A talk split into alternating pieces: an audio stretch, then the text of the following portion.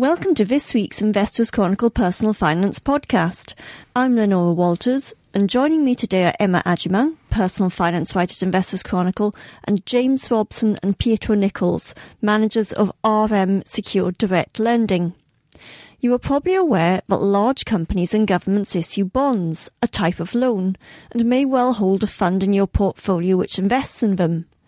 Over the last few years, these have been joined by a number of new investment trusts, such as RM Secured Direct Lending, which also focus on debt.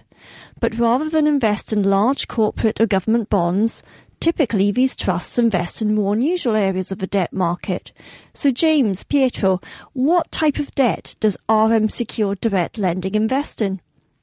Okay, so RM Secured uh, Direct Lending is an investment trust. Uh, we're listed on the LSE and our objective, investment objective, is to invest in larger SMEs and, and middle market corporates. SMEs being small to medium sized enterprises. Correct. Correct. So our focus is probably on the larger end of the small to medium sized ent- enterprises and, and mid market corporates. Uh, and really, all of our lending is is secured on business assets. So we're looking at plant, property, and equipment, and cash flows such as receivables. Um, all of our lending is secured uh, and we're targeting a 6.5% dividend for our shareholders. Why do you mainly target debt secured against assets such as real estate, plant, and machinery? So, from from our perspective, it's it's about recovery as a lender. So, we're looking to make loans that are secured against physical assets. So, simply, if things go wrong, uh, we have uh, what we would call recovery. So, we can go back, uh, enforce against those assets, uh, and effectively get our investors' money back. So we're looking at the sort of downside protection, if you like, um, for investors. Okay. Now, you said that they typically pay uh, quite high yield. I think you said 6%, percent mm hmm which is very attractive um, in the current climate. Um, what type of dividends and yield does that enable the investment trust RM Secured Direct Lending to pay? We're targeting a dividend of six and a half percent per annum. So really, we tend to make investments that are that are significantly north of that to obviously cover the costs of running the investment trust and our management fees as well. Um, so really, we look to make investments that are north of eight percent. Um, eight to twelve percent is typically our region, and really that's because I think in the market itself, anything, let's say, a little bit higher than 12% tends to have too much risk and maybe unsecured and not have the characteristics that we look for as, as, as an investor in, in um, debt securities. Okay, um, I mean, this is obviously all very attractive, but will you be able to maintain this kind of level of dividend and yield going forward? We know it's an aggressive uh, dividend target, target six and a half percent. In our first year, we targeted four percent and exceeded that and um, met 4.2. Uh, this year it's 6.5%. We know it's aggressive, but the portfolio is is um, is positioned well to to kind of meet those objectives. Over 50% of our portfolio is uh, linked to LIBOR, which means that as interest rates start to rise, those int- those loans, the interest rates on those loans, rise with them. So that essentially means that that will pass through ultimately to our investors and the investment trust, which is great. Okay, I mean, on that note, um, you say you've got um, you've got some protection. So, um, you know, how well protected or how vulnerable is the investment trusts and what invests in to inflation and interest rate rises? When we talk about interest rates and how vulnerable the portfolio is to inflation and, and those types of things, I think actually in some ways without wanting to kind of blow our trumpet, it's it's the other way around. It's less vulnerable and it's actually well protected. Uh, with over half the portfolio um, linked to inflation, or rather interest rates, that essentially means that it'll rise as interest rates rise. The other 50% of the portfolio has a very short duration uh, of, of, of 1.8 years, which essentially means that we are less exposed because those loans will mature and then we'll be able to reinvest those loans at higher interest rates as the market starts to move higher with a tightening of monetary policy. Okay. Now, I mean, on that subject, the um, I suppose the issue of interest rates, inflation, and um, debt investments is quite topical at the moment. Um, so, just just more widely, how does the kind of debt that you invest in compare to the kinds of mainstream debts that corporate bond funds invest in? Okay, so a significant part of the portfolio that we have within RM Secured Direct Lending uh, debt instruments that we've structured ourselves. So we as a business originate with borrowers, structure um, our own transactions. So we effectively write the loan instruments with our borrowers. Now that's very different from a from a public loan fund. The other thing is that we rarely invest in, in public loan issues. So most of the portfolio that we have is private debt securities. And what that means is that there's less volatility and there is greater investor protections because the deals that we structure, we look for certain um, attributes when we're structuring a transaction, and that's investor protections such as covenants. And in this borrower friendly market that we have and the environment that we're in, typically in the public deals, there aren't that many investor protections for borrower for, for lenders. So for our transactions, it's about borrower protections and protecting our investors' capital should things go wrong. To that end, it's about information covenants. If you're lending someone money, you want to understand what's going on with their business in a timely fashion. It's about cash flow covenants to ensure that there's enough serviceability of cash to, to service our debt repayments. So they're the sort of key differences. And really, as well, it's about a focused approach. So for us, currently, and Pietro might talk later about our portfolio, but we have 25 or 26 investments within the portfolio. Each one of those investments we understand, we've done the due diligence on. You know, it's very much a, a credit led approach uh, with a concentrated portfolio that, that typically we structure ourselves so that we really understand what's going on with those loans and with those businesses you said you said it is quite a concentrated portfolio mm-hmm. relative to your sort of average corporate bond fund, which might have 60, 70, or sometimes even hundreds of bonds. Um, why do you have it concentrated? And do you, do you intend to grow it from the 25, 26 investments that yeah, you have? I think that that's a very good point. I think first thing is when you're structuring your own transactions, you can't structure a very small transaction. It's not cost effective um, to lend a very small amount of money and do a significant amount of due diligence and legal work, you have to have a, uh, a critical mass. The other point to add is that the type of loans that we're targeting, uh, we would say within the two or the, the, investment size is in the two to ten million pound size is our sweet spot because this is an area that's typically underserved by banks and other uh, larger direct lending funds who are looking to write larger tickets. So we have the sort of sweet spot in terms of size of, of ticket that we're looking to write. For us, we're building the portfolio up. We've been going for 15 or 18 months now. Every month, the portfolio line items have grown, and also the investment trust has grown from a 50 million pound market cap to near 100 million now. So the portfolio will grow and develop over the time, but it is about a focused and concentrated approach.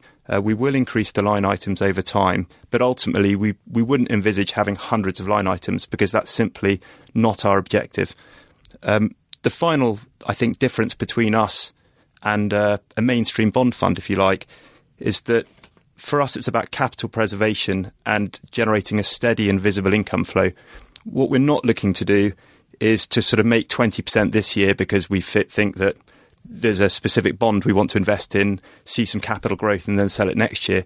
We're about making long term investments, uh, doing our analysis and credit work on those investments, understanding the dividend or the income that they're going to pay us, and, and then holding those investments to maturity.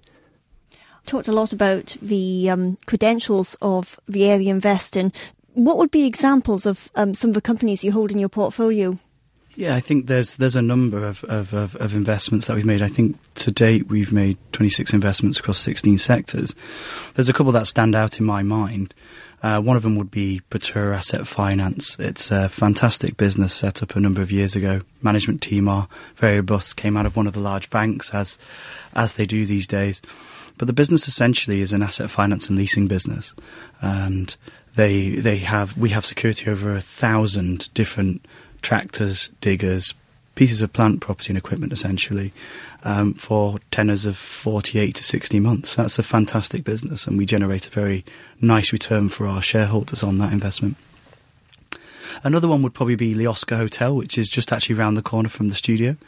Um, it's a high-end boutique hotel designed by a kind of world-famous architect. Um, it used to be a an old nunnery that's been converted and was recently recently featured in a couple of the high-end travel mags. You know, that, that, again is a, a, very nice investment for us. It's a very low leverage in terms of the, the amount of debt that we've put against the, the asset value. Um, and the property is fantastic and it's a trading hotel. These are the kind of investments that when we talk about lending against plant, property, and equipment, those are the kind of things that we're really talking about, really. Okay, now a lot of funds um, state the names of their top 10 holdings mm-hmm. on their fact sheets, but you don't. Why don't you do this? Well, I think transparency is incredibly important, and if we look at the, if we look at what we do, you know, we every month we provide a monthly uh, report on our investments, and we'll name in that month those investments or divestments or refinancings that we've made, and we'll name those companies where we can. Some of the the nature of some of the lending that we do is is private, so the information that we can disclose tends to be a little bit more restricted than than public bond issues. Um, that doesn't necessarily mean that we want to be less transparent. I think compared to a lot of our investment trust peers, we're, we're very transparent. But as an additional layer of oversight, we also have a independent valuation agent that values every one of our investments every month as well. Uh, for the benefit of the board and shareholders. So I think when it comes to transparency, we are trying to lead the way, despite not being able to necessarily disclose the name of every single investment within the portfolio obviously there's a lot of good things about these investments, but as with everything, there's also risks. So, what are the main risks of investing in smaller company debt? I think that you know there, there are there are risks in lending in general. I think when we when we look at SMEs and middle market corporates and compare them, let's say, with larger corporates, they'll tend to be more focused on a specific segment of a market or with a specific product. So I think one of the, the, kind of key risks, let's say, is that market or that area of that, that business kind of compressing in terms of margins and those kind of things. They tend to have slightly less diverse asset bases and less, you know, expansion in terms of geographic markets. So I, I, think as you move through cycles, there are definitely times where you know SMEs and middle market corporates can definitely face more pressures than those global corporates. But at times it flips on its head as well. You know things like Brexit, which presents a challenge to, to you know maybe some of the global corporates who trade internationally the smaller SMEs might be more domestically focused, and actually they're likely to maintain their businesses actually because of what they're doing. They're focused on the domestic and the UK consumer rather than necessarily, you know, international European markets. Might that not be a bad thing though? Because um, the kind of like the um, kind of general view is that if there's an economic downturn due to the UK leaving the European Union, the types of companies that are going to be worst affected are the domestic facing ones, and typically that's the small and middle sized ones. So, I mean, are you concerned and are you doing anything to mitigate this risk? Yeah, um, I mean, as, as a lender, of, of course, you know, I think the way that we talk about it internally is we only really have three scenarios our base case, our downside, and our disaster scenario. And, and every single lending decision that we make really factors in all the all three of those scenarios from the outset. So if we do go through a period of difficulty, that's one thing. If, however, we go into a, a very prolonged period of, of trouble, then really that's where the recovery and the security comes in, and that's why you know, the name of our trust is RM Secured Direct Lending. That's because all our lending is secured. And so really, if you have security over that plant, property, equipment, or those business cash flows, you're not going to wake up the next morning and find that the business has disappeared because you have physical security there, which you can, unfortunately, you know, enforce through, you know, the various mechanisms. But that, that's one of the, the tools that, you know, we will have in our toolkit if the market turns. I'm sticking with the subject of, I suppose, possible risks. Um, like with a lot of investment trusts that pay a nice dividend, you're trading at a premium to net asset value. But if interest rates rise in the UK, uh, as some people expect will start happening next month, do you expect your share price to fall and the premium to fall to a discount? That's a fair question. And I think I would just follow on and, and add to what Pietro said there about the environment that we're moving into. I think as a, as an investment team, we're cautious uh, about the, the, the, near term and the medium term outlook. Uh, to that end, you know, our focus is very much on investments in the non cyclical space, uh, investments that therefore are less um, affected as we move through the cycle. Um, examples of that would be the, the asset finance business that Pietro's already outlined, um, care home businesses that we invest in, childcare businesses. So these are businesses that the demographic support. Um, they will invariably be affected to some degree by Brexit. And when we look at the care home investments that we make, and we speak with the management teams, Uh, invariably, it's on the staffing side that they say that they have issues. You know, it's in recruitment, but ultimately, there's a, there's a requirement for these services that's not going away. I think in terms of the specific question as we move through the cycle with interest rates, uh, as Pietro has already outlined, again, we've tried to position ourselves for this. You know, our background is is in fixed income and credit, um, the whole team, and we're very aware of where we are in the interest rate cycle. And we've, from the word go, tried to position ourselves so that we would, uh, if at the very least, not be affected, and in the best case scenario, we'd actually benefit through a move a movement higher in, in interest rates. So the, the positioning of the portfolio has this element of LIBOR linkage. Half the portfolio, the coupons move higher as the interest rate cycle mo- we move through it, and the other half the portfolio just will roll off and we can redeploy into high yielding investments. So it's not to say that we won't trade at a, at a, discount to, to net asset value because the sector itself has seen a huge amount of inflows over the recent years, and the marginal buyer disappears for for the investment trust space, and they're not necessarily looking for income, and there are the marginal seller appears, then absolutely, you know, there could be more sellers than buyers. But in terms of how we feel over the medium to long term we're positioned, our investors that stick with us through the cycle will benefit. You know, the NAV will increase. Um, I, you know, I simply can't tell where our share price will trade around that NAV, but I, we do have a very firm view that as we move through the cycle, we are very well positioned how do you go about selecting the loans and bonds that you invest in? Yeah, I think there's a there's a there's a multi-step process. It's very rigorous.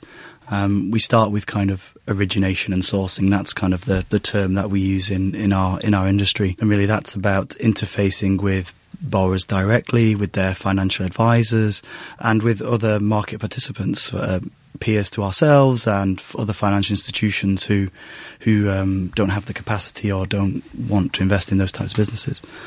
Um, that that really then is that the, the, kind of first, let's say, stage. Um, from that, then it's all about filtering those opportunities. We have various kind of credit criteria that are important to us. I guess our three pillars are very good management teams, cash flow visibility, and uh, tangible security. But then on top of that, we've got ethical, social, and corporate governance restrictions as well in terms of what we want to and what we don't want to invest in. Once they kind of go through those two layers of, of the process, um, it's really down to our investment committee where we have, you know, James and myself and a couple of other external members uh, from the industry who sit on that. And then ultimately we decide if we want to invest, then we document that transaction and then we monitor that on an ongoing basis. And that's really the kind of cycle that we go through on an ongoing basis with every one of our investments from you know the day they walk through the door to the day the investment matures and our, our capital is repaid for our investors. You mentioned you have um, ethical criteria. Um, can you tell us a bit more about what those are and um, why you have them? And also, would you classify RM Secured Direct Lending as an ethical fund? Yeah, I mean, we do have ESG criteria, ethical, social, and corporate governance criteria. I mean, it, it would be very nice to classify us as a, a, an ESG, an ethical fund. Um, we one of our largest investors is the CCLA, which is uh, basically manages money for the church. So I guess on that basis, we we probably would be classified as a, an ethical investor. I think the reason why you know for us we have this type of restrictions in, in our portfolio. What, what, are the restrictions, just specifically for our Yeah, listeners? sure. Um, they are. You know, we don't invest in uh, weapons, munitions alcohol, tobacco, gambling, adult material, any of those types of things are completely off the table for us, and it's just a hard line. Uh, we just we just don't invest in them. Um, we don't feel the need to. Okay. Now, RM Secured Direct Lending is a relatively new fund um, which only launched in December 2016. But how long has um, your team been involved with investing in smaller company debt? I mean, RM Capital and the funds business, we were set up in 2010. Um, and for the last you know eight years, we've been in, in, kind of advising on and investing in alternative credit in one form or another. This is our second fund that we manage at the moment, um, and it, it's something that the business and the team have have got decades of experience in, in investing, advising, and, and managing these types of things. Okay, and do you plan to launch any more funds? Yes, actually, we do. Um, we we received FCA approval um, two weeks ago now for our third fund, which will be a which is going to be called RM Alternative Income, um, and it will be a UCITS product, so open ended, so a little bit different from an investment trust, um, but that's going to launch in May, and you know it's it's looking to capture the entire alternatives universe in one fund. So that'll be very exciting. Okay, look forward to hearing more about that. Thank you, James and Pietro. A really interesting insight into your fund and the assets you invest in. Thank you. Thank you. The Financial Conduct Authority, the UK financial regulator, is bringing in new rules to try and make it clearer whether funds offer good value for money. Emma, how does the regulator propose doing this? So one measure that they suggested, Leonora, is um, asset managers to do an annual assessment of value, and that will be coming in from September 2019. And it's worth just reminding our listeners, you know, why this has come about. In the last couple of years, the FCA looked into the asset management industry and produced a report on, you know, what they found. And basically they found that there was weak price competition among asset managers and many investors were in poor value funds as a result of that. And so they suggested a package of measures to combat those issues. And this annual assessment of value is one of the measures. Is it likely to give investors a clear picture of whether a fund offers good value for money? As part of the annual assessment of value, asset managers will need to demonstrate their fund's value by assessing the quality of service, the performance of the funds, the fund's internal costs, and also the economies of scale that exist within the fund, and see whether or not they can achieve savings or benefits as a result of the fund size. And they're also going to need to look at their comparable market rates, both internally within the fund and externally amongst other asset managers. So it could potentially be a really good way um, to find out whether or not a fund is producing good value, but it really will depend on how it's implemented. Right. So, how will the FCA enforce it? Well, they've got a few other measures as part of this package, including that authorised funds will need to have on their boards at least two independent directors, and these people will need to represent at least 25% of the board.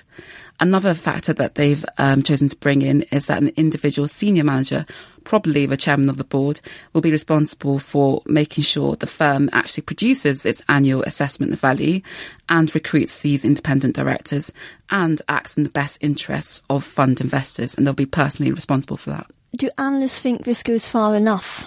Um, I think that, understandably, there's a range of opinions. Some analysts really think that this will improve things, um, and others feel that although it could improve things, there are some things that the FCA could have gone further on. Some people feel that actually they haven't really addressed the main issue of how to get investors out of these poor value funds. So, you know, it's all well and good having an annual assessment of value being begun from September next year. But in the meantime, there's going to be lots of investors stuck in these poor value funds.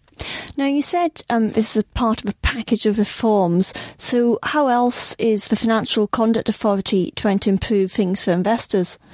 Another big move, which has actually come in with immediate effect, is that they've decided to allow asset managers to move investors from more expensive share classes into cheaper share classes. And our listeners may remember that a few years ago, the SEA changed the regulations so that the fees of funds would no longer have to pay commission to financial advisors and intermediaries. And as a result, um, the fees dropped. And this move is to allow asset managers to be able to move investors in bulk away from those legacy, more expensive funds into these cleaner share classes. But the requirement for asset managers to provide an assessment of value doesn't come into force for over a year. So, what can you as an individual do in the meantime to ensure the funds you invest in are good value for money? I think the main thing is to really pay attention to charges. This is one of the things that the FCA was really keen to stress that investors do because they can make a huge difference to the returns that you're going to get overall, especially if you're investing for a very long time. So I would say that um, you should check your fund's costs and compare that to funds of similar size and mandates to see whether or not it's good value. Another thing that you can do to make sure that you're not investing in um, a closet tracker, which is basically a fund that charges active management type um, fees for passive or tracker like performance, i.e., just about keeping pace or underperforming a benchmark. So, one thing you can do is to make sure that your uh, fund is actually consistently at least beating its its benchmark or at least not consistently underperforming it. Another thing to do is to check the fund's active share, namely how different it is from its benchmark in terms of its stock picking. Thank you, Emma, and also see next week's issue for her guide on how to make sure that you are invested in funds' most cost efficient share classes. Impax Environmental Markets invests in companies that provide environmental solutions. And despite this specific focus, it has been fairly successful in beating broader global equity indices. However, more recently, it has underperformed one of its environmental benchmarks. Emma, you recently met the managers of this investment trust. Can you tell us a bit more? Sure. I met John Forster, who's the manager of Impax Environmental Markets Trust, which is actually an IC Top 100 fund. As you mentioned, they invest in companies that provide environmental solutions. And this can include things like renewable and alternative energy, waste management, water infrastructure, and pollution control. So a whole range of areas. And as you mentioned, last year they produced very good returns, beating their benchmark, which is the MSCI World Index. But compared to the environmental be- benchmark, the FTSE Environmental Technologies 100 Index, um, they slightly underperformed that. And the manager said that that's basically because of the fact that they don't own um, Tesla, an electric vehicle manufacturer, which makes up 10% of that environmental index. Okay, now, although Impax Environmental Markets doesn't hold Tesla, it still has exposure to the electric vehicle market. How does it get this, and um, why don't they like Tesla? Well, the main reason is that they're not sure about its valuation, which they think is is very high. Um, but in general, they also don't really like to invest in a single brand like that. They prefer to get exposure to the electric vehicle market, which they think is a good growth market. And they prefer to get exposure by supplying in by investing in companies that supply the critical parts of materials used to create electric vehicles. And for example, they hold Umicore, which is a Belgian company that produces the cathode materials used in rechargeable batteries. What other areas does John Forster think are good to invest in? Um, there's greater awareness of plastic waste, um, which he thinks actually is having a huge impact on um, how governments respond to a challenge of, um, of, of plastic use, single use, and he thinks that as a result we're going to see a lot more recycling happening, and so he thinks that this is an area that is likely to do well. For example, many countries are considering plastic deposit schemes where you would get a small amount of money back for recycling plastic bottles and the trust owns a company which could do well as a result of this. Um, it's a Norwegian, company called Tomra Systems, and it's the main supplier of reverse vending machines used for those bottle deposit schemes. And that's one area where the manager thinks that you know there could be further growth here. Thank you, Emma. An interesting update. That's all we've got time for today, but see this week's issue of Investors Chronicle or the website for Emma's full interview with Impax Environmental Markets managers and ways to get maximum value from your funds. Thank you for listening and have a good weekend. When you make decisions for your company, you look for the no brainers. And if you have a lot of mailing to do, stamps.com is the ultimate no brainer. It streamlines your processes to make your business more efficient, which makes you less busy. Mail checks, invoices, legal documents, and everything you need to keep your business running with Stamps.com. Seamlessly connect with every major marketplace and shopping cart. Schedule package pickups and see your cheapest and fastest shipping options from different carriers. With rates up to 89% off USPS and UPS rates. And with the Stamps.com mobile app you can take care of mailing and shipping wherever you are. Make the same no-brainer decision as over 1 million other businesses with stamps.com. Sign up with code program for a 4-week trial plus free postage and a free digital scale. No long-term commitments or contracts. That's stamps.com. Code program.